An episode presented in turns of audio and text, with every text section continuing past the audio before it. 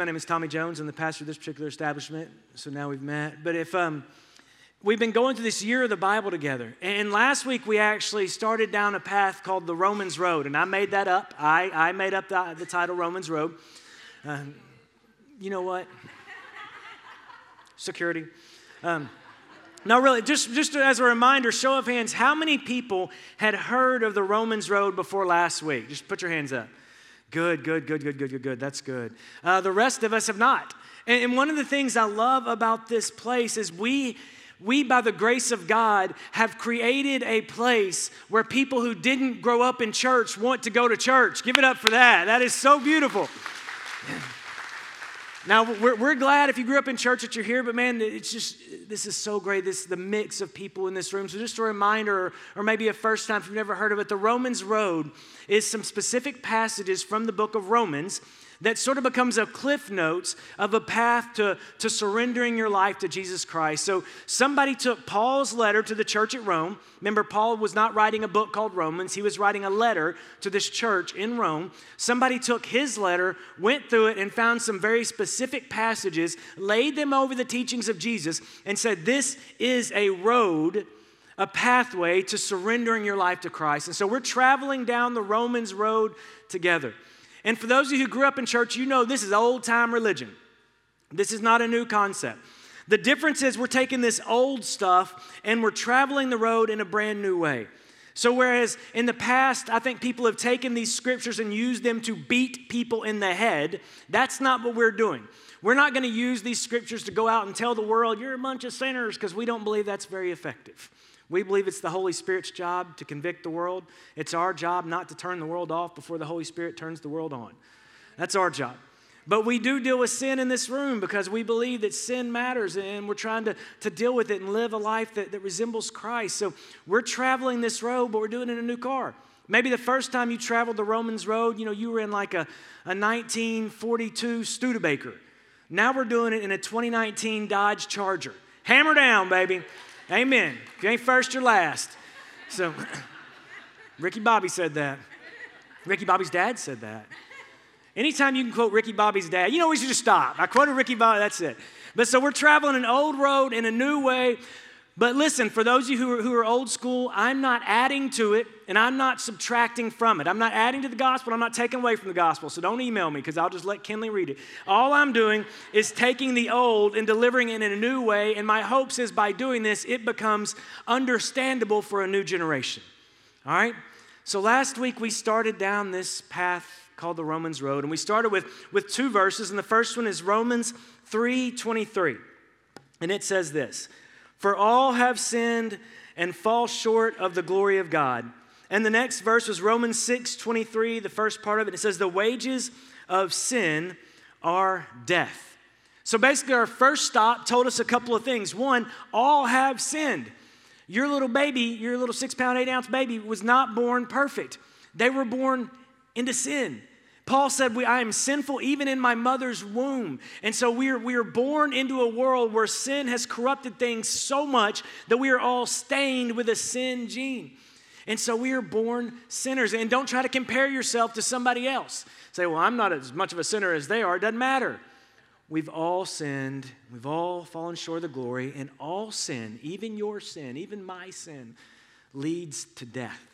Death is the result of sin. Sin separates you from God. And so the result of sin is physical death. The result of sin is spiritual death or eternal separation from God. The result of sin is it's the death of your dreams and your hopes. It's the death of the God given plan for your life. It's the death of maturity and humility and community and generosity.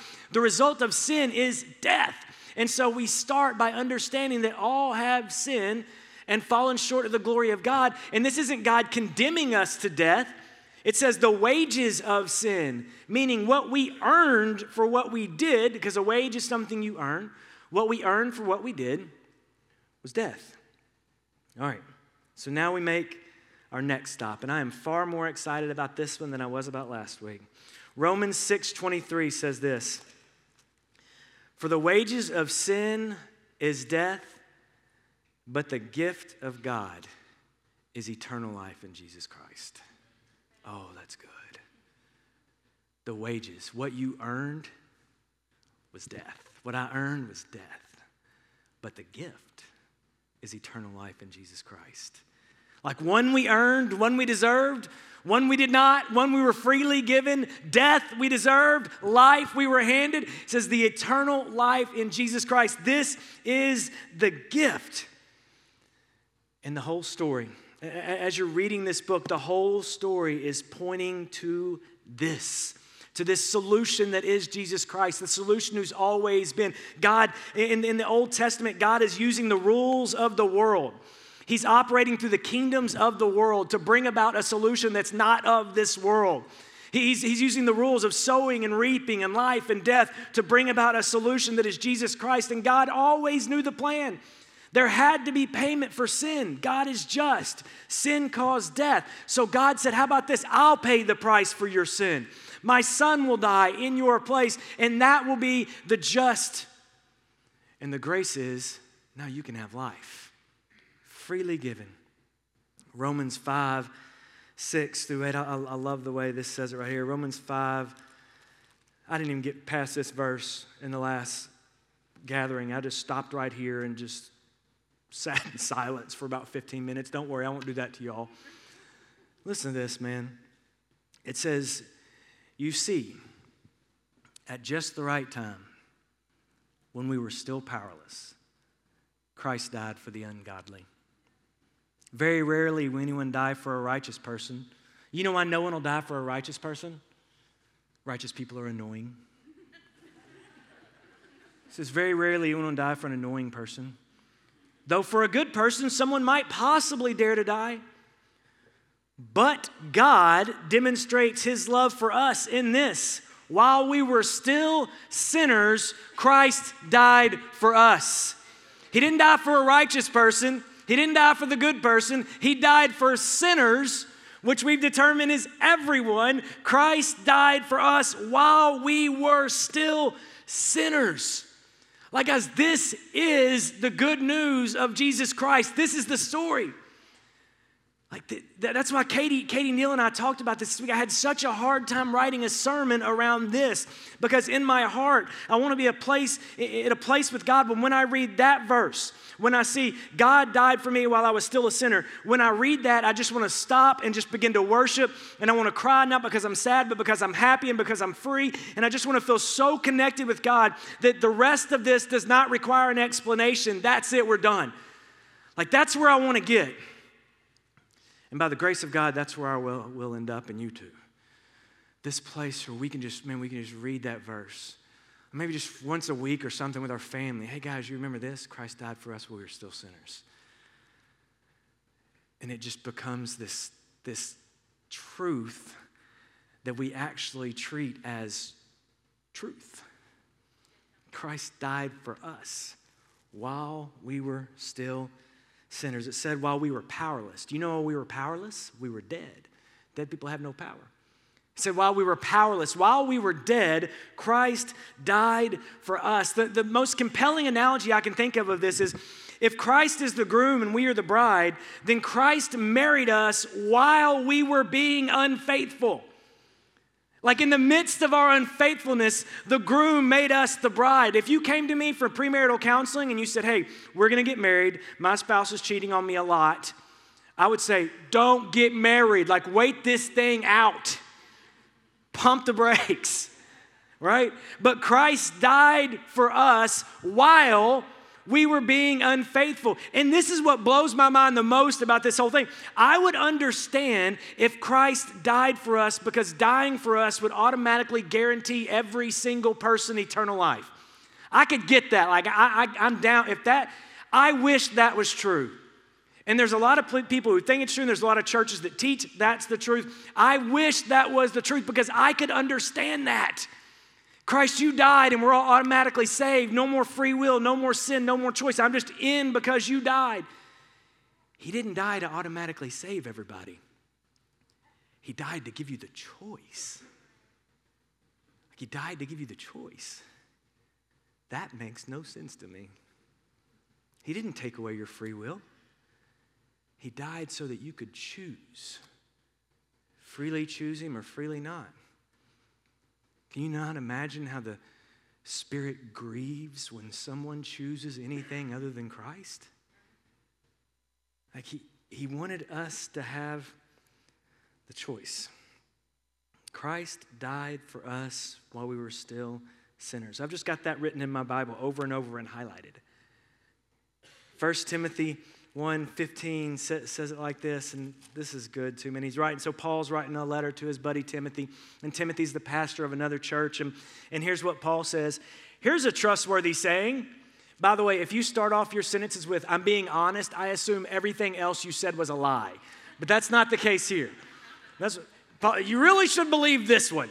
And he says, This is a trustworthy saying that deserves full acceptance. Jesus Christ came into the world to save sinners, of whom I am the worst.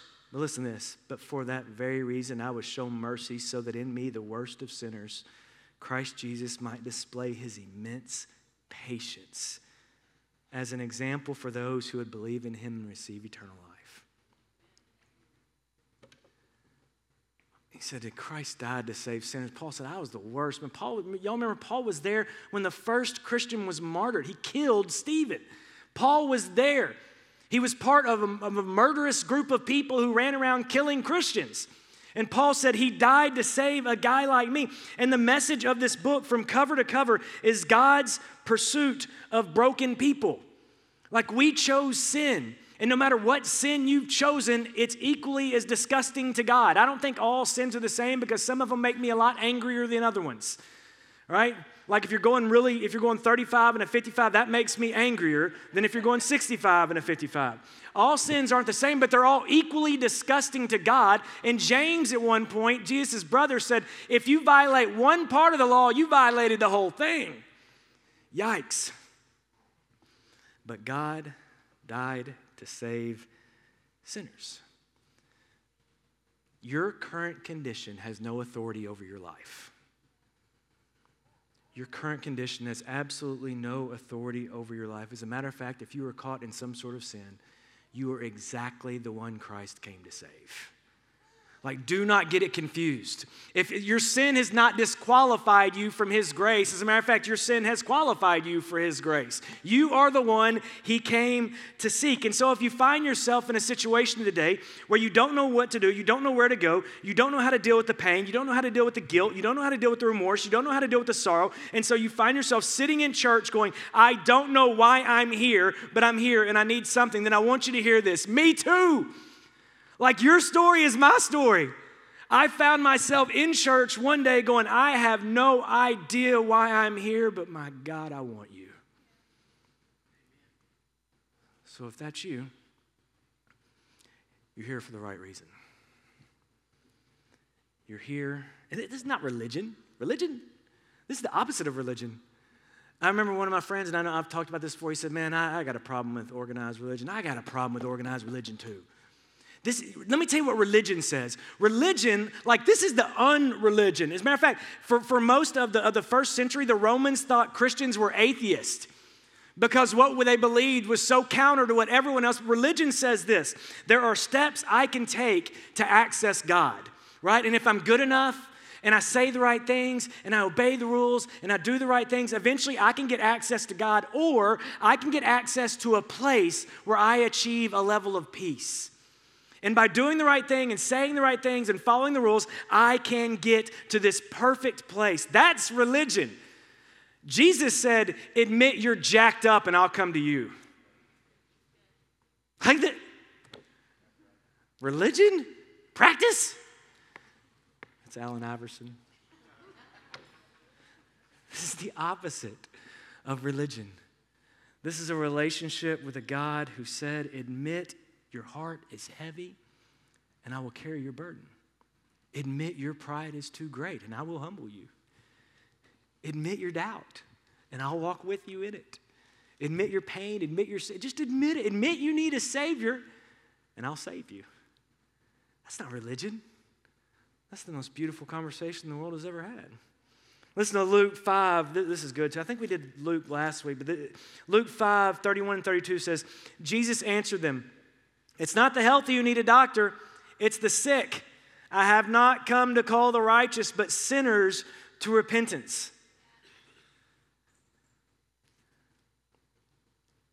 Jesus didn't just come to call those who are actively engaged in some kind of sin. Like when I read this book, it's like I really believe he's casting a rather large net. Are you mourning? Do you feel persecuted? Are you, are you, are you meek? Are you, are you, whatever it is, whatever pain sin has caused in your life, it's not always you're doing something that's labeled a sin. Are, you, are you battling addiction? Are you, are you battling uh, trying to hold a marriage? What is it? Whatever it is, whatever situation that you now realize you cannot handle on your own, Christ is stepping into that situation and saying, I came here for you. I'm here for you. I'm here because I want to be with you. I'm here because I want to save you. I'm, I'm here because I, I, I can help you. Like whatever situation you're in, He's walking directly into it and saying, I want to walk with you. Now, just as you are, in spite of who you are, I want to spend life with you. And that is the good news of Jesus Christ. He came here to seek and save the lost, but He didn't just come here to find us, He came here to transform us.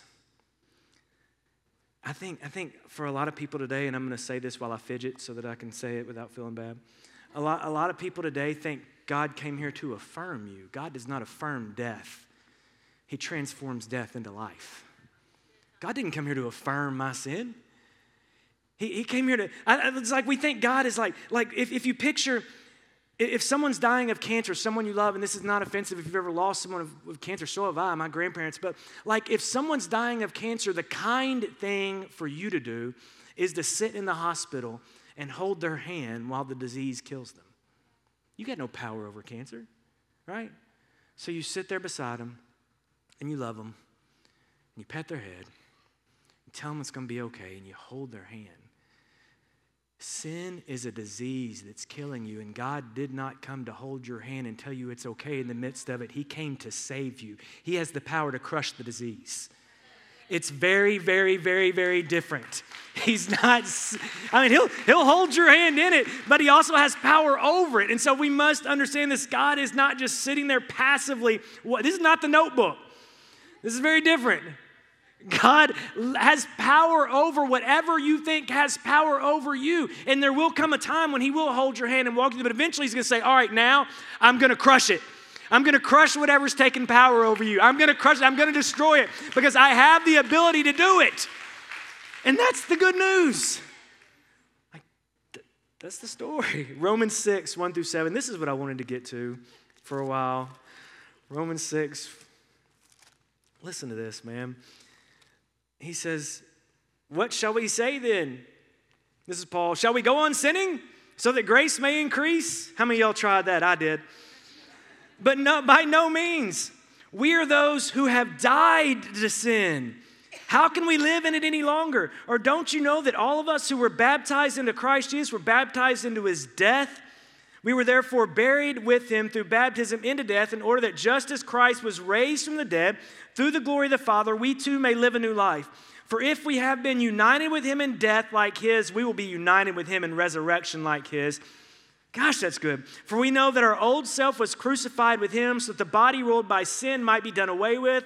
We will no longer be slaves to sin because anyone who has died has been set free from sin. Can I tell you something? Sinner's not your name. It was never meant to be. Your identity is not based in your weakness. Your identity is based in the victory of God. You can walk around like Eeyore for the rest of your life. You can do that, but you're wasting the life you've been given. Like we have been set free. But there's still sin in my life, right? I mean, God, God, God, has, God has redeemed me, God has saved me but there's still sin in my life. And I know for, for many of us, even in this room right now, for many of us who know Jesus, at some point we will, we will step into some sin, we will choose some sin. And you know what we'll do after that? We'll cut off the body of Christ and we'll run. We'll run because we don't want to hear the truth. And I want you to know if, if, if you're in some sort of sin and you're contemplating running from God, you are running from the very one who died to save sinners. Where are you running to? Like, what's a better option than Jesus Christ? And so, if there is still, there's still sin in my life, guys. I know y'all think he's probably totally perfect. Most of y'all think that. You're like, this guy is amazing. There's still sin in my life. There's things I deal with. There's thoughts, pride, whatever, man. There's sin in my life. But let me tell you this the difference in me today and the difference in me before I surrendered my life to Jesus Christ was this the sin that's in my life now will not live in peace because there's a war inside of me. Sin has, this is not, this is not a comfortable place for sin to reside anymore. It's in there, but it's in a battle. And I know who wins the battle because the battle's already over, because Christ died and He saved me and I am free. So the battle I'm fighting, I know who wins. So sin remains, but it no longer reigns because sinner is not my name. It's just not who I am. You still struggle with some sin? Me too. We win. It doesn't it doesn't have to win. Like there is power in us. Christ died to save sinners, of whom I am the worst. Let me say this if, if, you will, if you will even give God a chance to convince you of that one thing, then you will eradicate hopelessness from your mind. There is no hopelessness in the kingdom of God. There is none. There is never a moment that is hopeless in the kingdom of God. We must understand that. We must start telling people this. Like, we got to start living into this.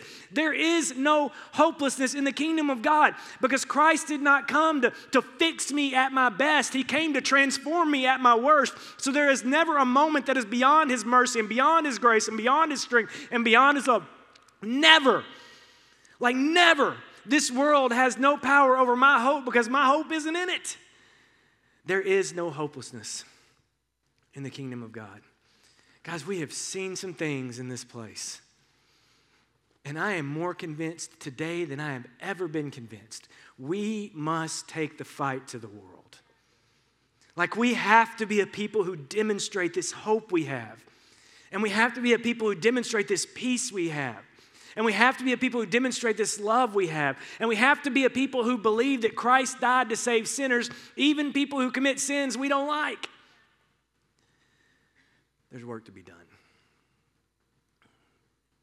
Where's Rachel? Rachel, come up here for, for, for just a second. Here's what I want to do for just about like three minutes, because I know the attention span of this, of this particular gathering.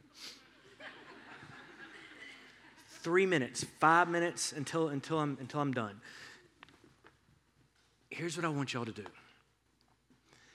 I just want you to believe that Christ loves you. Like, that's it. Just for a few minutes. We're all on equal ground here. Every one of us, equal ground. Doesn't matter what, equal ground. Every person in this room right now, totally and completely equal. There is no slave in this room. Not anymore. There didn't have to be. What if it's true? What if it's true? What if He knows your every thought? What if He knows every desire you've ever had? Yeah, even that one. What if He knows and completely He loves you?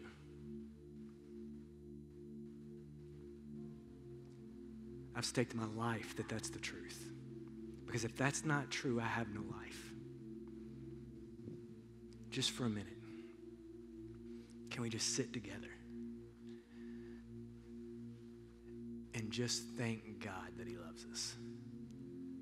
Like two, three minutes, just inside, just bow your head right now, right where you're at. Right where you're at. Just in your mind. Just be with God, just for a second.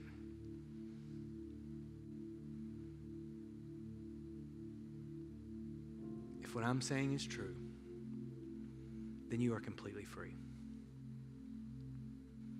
If what I'm saying is true, there is a day with no more mourning and no more sorrow and no more pain. And if what I'm saying is true, then you are not defined by that sin. If what I'm saying is true, choice is clear. Just take a minute, just in your own mind. See what he says to you.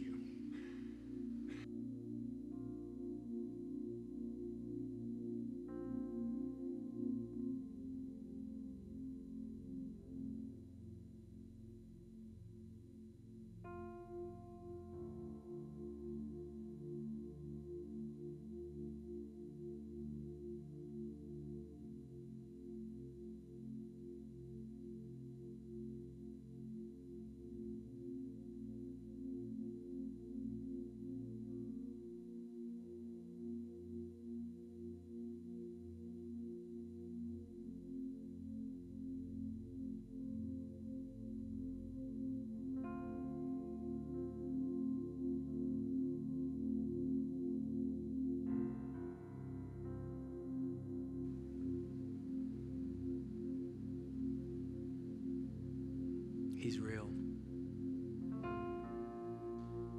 Like he's real. It's true. He loves you that much. Completely. He knows your doubt. He knows your fear. He knows it all. He knows that worry you've got about your son. He knows the worry you've got about your marriage. He knows about that bill you think you can't pay. He knows about your pain. He knows that victory. And He loves you completely. And if that is true, there is life. If that is true, the world should see something incredibly different in us.